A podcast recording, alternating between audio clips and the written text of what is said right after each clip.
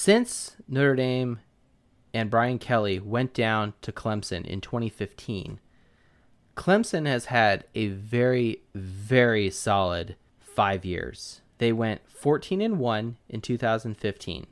Then the next few years go as follow 14 and 1, title. 12 and 2, bowl win. 15 and 0, title. 14 and 1, bowl win in a playoff, and then losing losing in the title to LSU. And now they're 7 and 0. In that time, they are 76 and 5 with a 93.8% win percentage. That is astounding. So I have to give some respect to them for that. But I don't have to like them, despite their four big bowl wins and two national titles. Brian Kelly in that time is a 75% win percentage, 50 53 and 17, with zero big bowls and zero titles. And head to head, he's 0 2 versus Dabo Swinney. So since Clemson has only lost five times, I felt it necessary to understand what was happening in those games. How was Clemson losing? What were their opponents doing? Who are those opponents? And what is common? And of those elements that are common for Clemson's opponents or what Clemson was doing that was screwing them up, does Notre Dame have an advantage? Those losses are as follows. In 2015, the title game, Clemson lost to Alabama 45 to 40. In 2016, they lost to Pitt 42 to 43. In 2017, they had two losses. Once to Syracuse 24 27 and then to Alabama lost 24 to 6. The average score of those losses is Clemson 27.4 and their opponent 36.2. So what is the trend? You've got some high scores, you got some low scores, you got some one score games there. How can we make sense? So I looked at what I consider the important stats for games, and the stats are as follows rushing touchdowns, total offense, sacks, tackles for loss, passing touchdowns, turnovers, third down percentage, rushing yards, passing yards, time of possession, and then number of points in each quarter. There is not one of these stats that all five games are common, but there are six stats where four out of the five games all had the advantage for Clemson's opponent.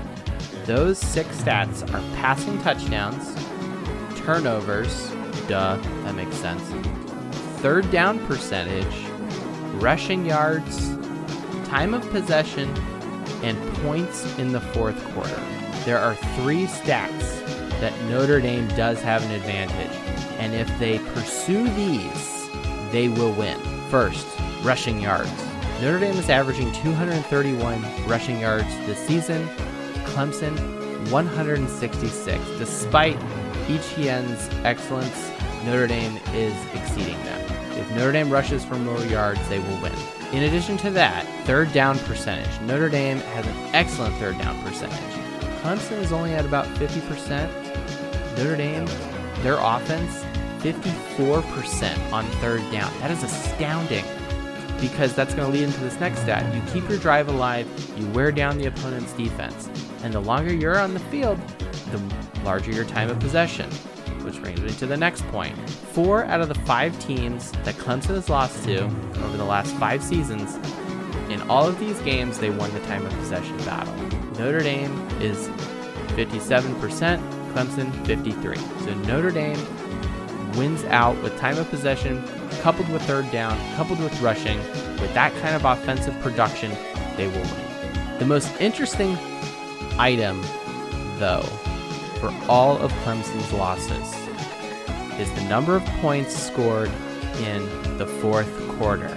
Right now, Clemson versus Notre Dame, on average, are scoring 14 and 8 points in the first quarter, 16 and 13.8 in the second, 8.7 and 9.